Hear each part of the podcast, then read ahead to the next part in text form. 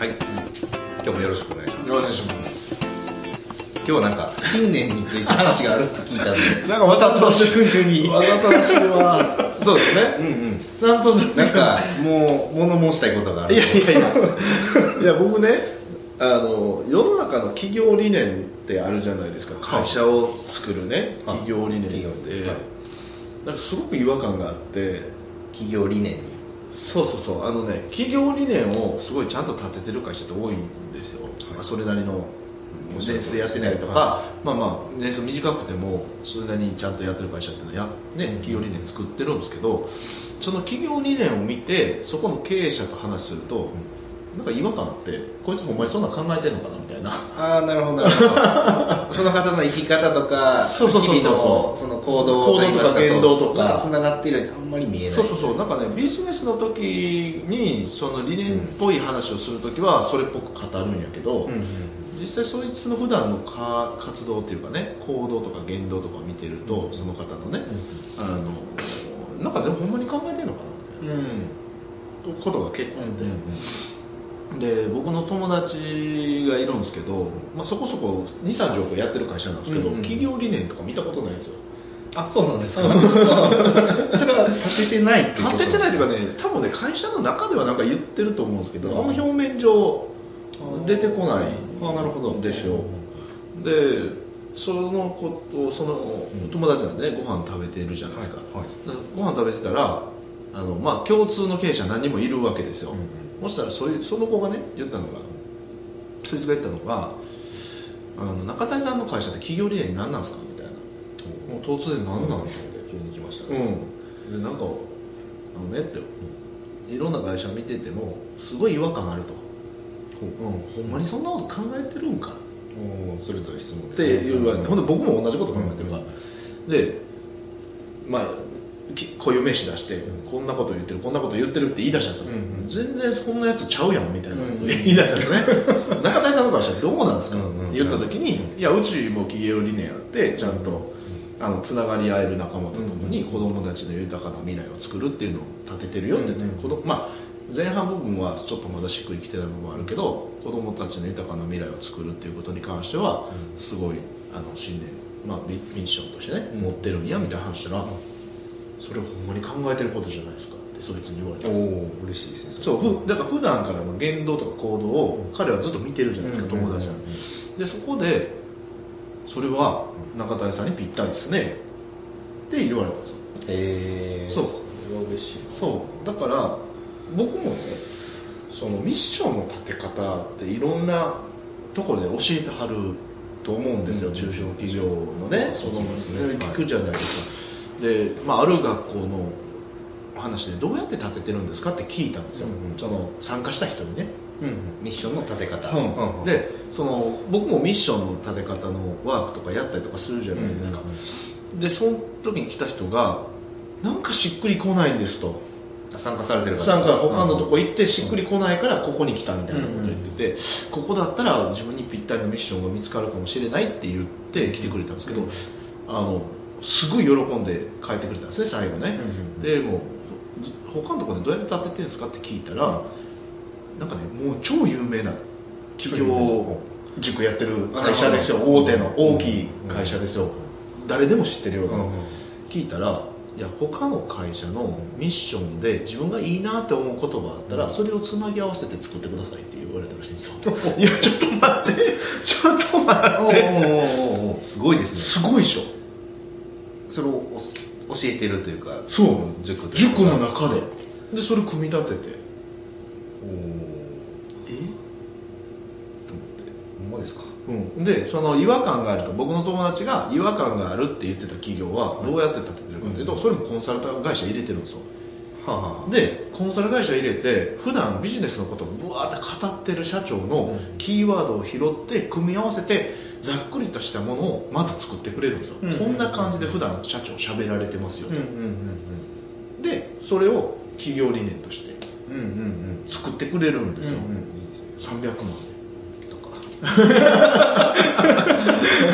まあまあまあまあでも大事ですからね、まあそれなりのフォローアップもしてくれてると、はい。でもねそこにもちゃんと僕落とし穴あると思っててそんな業者さんの前で言ってる語ってることって絶対かっこいいことですよ、そうですね。うん。だから本心から心の本心から言ってることとはちょっと違うんちゃうかなと思って、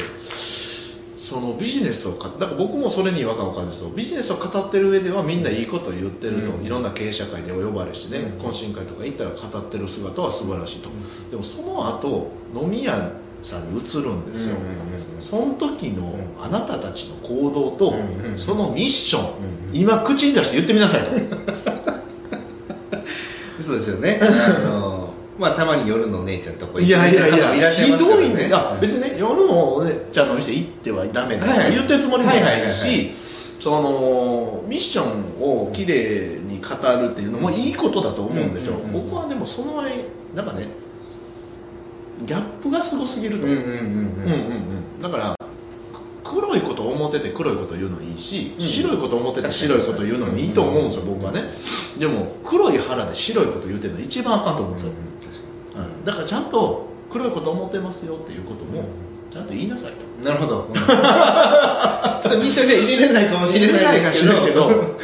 だから僕は何が言いたいかというと、やっぱりミッションの立て方ってすごい大事だなと思っていて、その自分のその会社は会社で考えてる人、うんうん。で個人は個人で考えてる人がちょっと多すぎるんじゃないかなと思ってるんですよね、だから本来であれば会社の基礎というのは法人という別人格だけどもその法人に魂を入れるのは経営者の個人の魂じゃないですか、まずスタートがね、ということはやっぱり個人と法人を分けて考えるっていうのは全然違うんじゃないかなと思っていて、その個人のそのいわゆる信念みたいなものをしっかりとあの洗い出した上でミッションを立てるっていうことがすごい大事なんだと思うんですよね、だから僕の場合はその子供たちの豊かな未来を作るっていうのは企業のミッションであって個人のミッションですよね、うんうんその僕は社会貢献とかそんなの全然今考えてないし、どっかに寄付したり募金したりとか、うんボランティア行きますとかそんな精神も持ち合わせていない人間なんですよね。でも自分の子供だけはちゃんと守ってあげようっていう気持ちはあるんですよ、だからその子供自分の子供を守るっていうことは仕事をしながら守るっていうことはそのもちろん直接的に守ることもあるだろうし仕事をしながら守るってこともあるとするとだから男だなので、まあ、仕事を通して、うん。まあ、10年後日本の未来がちょっとでも環境が良くなっていれば彼らが彼女たちがね大きくなった時に少しでもいい環境で働けるっていうものを仕事を通してちょっとでも作っておけば、あの僕は仕事を通して間接的に彼女たちをサポートするということになるじゃないですか、でそれがたまたま他の子供たちにもプラスになってればいいかなぐらいの感じなんですよ、うんうんなので僕はその個人と法人を別に考えているとどうなるかというと法人のミッションが達成した時に個人のミッションは崩されていて、こんな人生のはずじゃなかったみたいな人生を送るんじゃないかなどっちかしか立たないみたいな。そう、んだから売り上げが上がりました、大きい会社になりました従業員も増えました、もしかしたら上場するかもしれません、みたいな状況になっても、家族はいやもうこんな人にはついていかれへんからどっか行きます。みたいな。望んでたらそれでいいと思うんですけど、別にその別れることが悪いとかも全然思わないけど、望んでないことを形に自分でどうしようもできなくなるっていうのはこれ話もまた別じゃないかなと思って、なんかそういう意味ではやっぱり個人と法人っていうのを一つとして捉えてだって一人がやってることやからね、そうですね。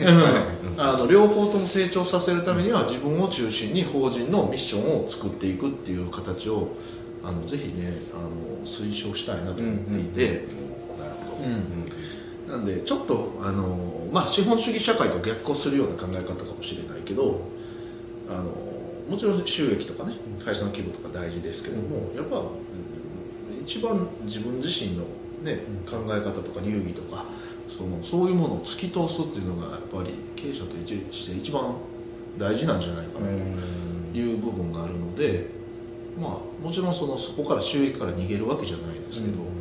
まあ、その軸はちゃんと持った上でビジネスをやった方がもっと面白く楽しい経営者が増えるんちゃうかなと豊かになる経営者が増えるんちゃうかなっていうのはなんとなくこ僕らビジネスマン仕事に費やす時間って一日とまあほとんどほとんどですよね。うん。仕事を通じて人生理念っていうんですかね個人の。そのそれが満たされるんであれば企業理念を達成しようっていう思いだけで人生が豊かにあそうそう。感じですそうよ。ねイメージ的には、そうそうそう。仕事一生懸命やってたら自分のミッションも満たされる個人のミッションも満たされる方が、まあ、よくないですか？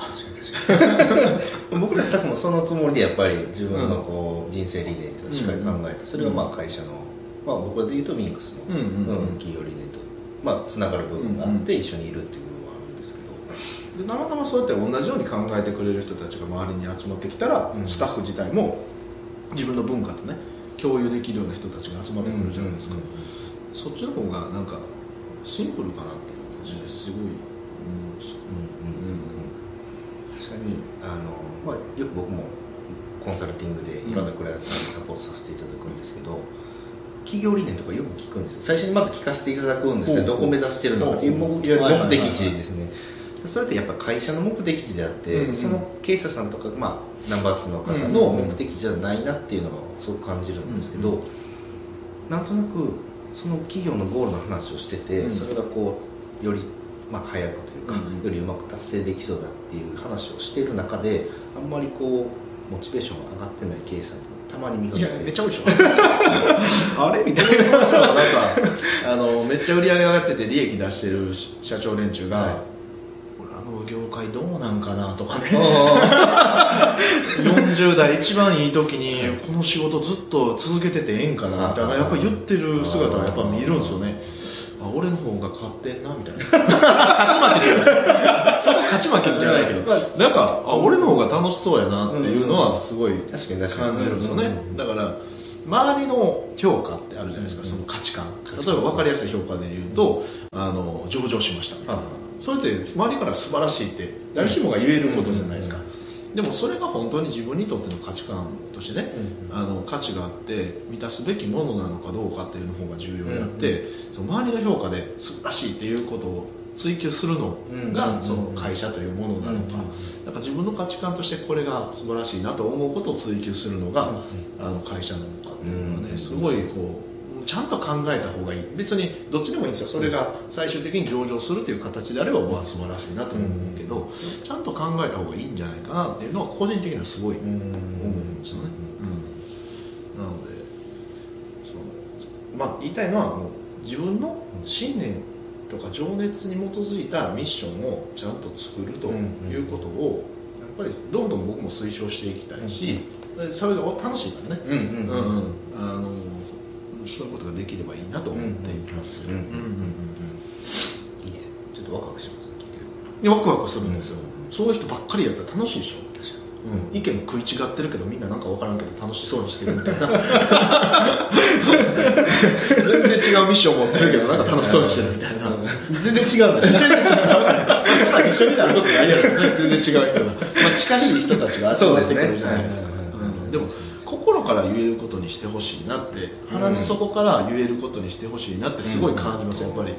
うん、それがやっぱかっこいい経営者っていうかねかっこいい男の人っていうか、まあ、女性でもそうやけどかっこいい人やなってめっちゃ思うんですよね、うん。うん。腹の底からから言えることにしてほしいね。うん。うん。うん。うん。なんかこう綺麗なこと言われてもね確かに確かに。表向きの言葉だけじゃなくて。嘘こけってなるじゃないですか、嘘こけは、まあ、ちょっと失礼かもしれないですけど、まあ、内向きのスタッフとか、うんやっぱ感じるのは多分スタッフとかだと思うんですよね。まあもちろんあの他者を満たすっていうことも本心やし自分のことを満たすっていうことも本心で持ってると思うんですけど、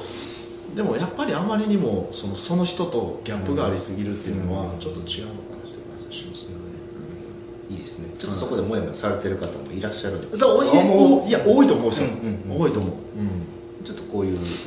腹の底から言えるものをちょっと見つめ直す時間。そうですね。いいかもしれないですね。ぜひミッションを作るときはその自分の腹の底から言えること言葉を使ってやってみてほしいなと思います、ありがとうございます。はい。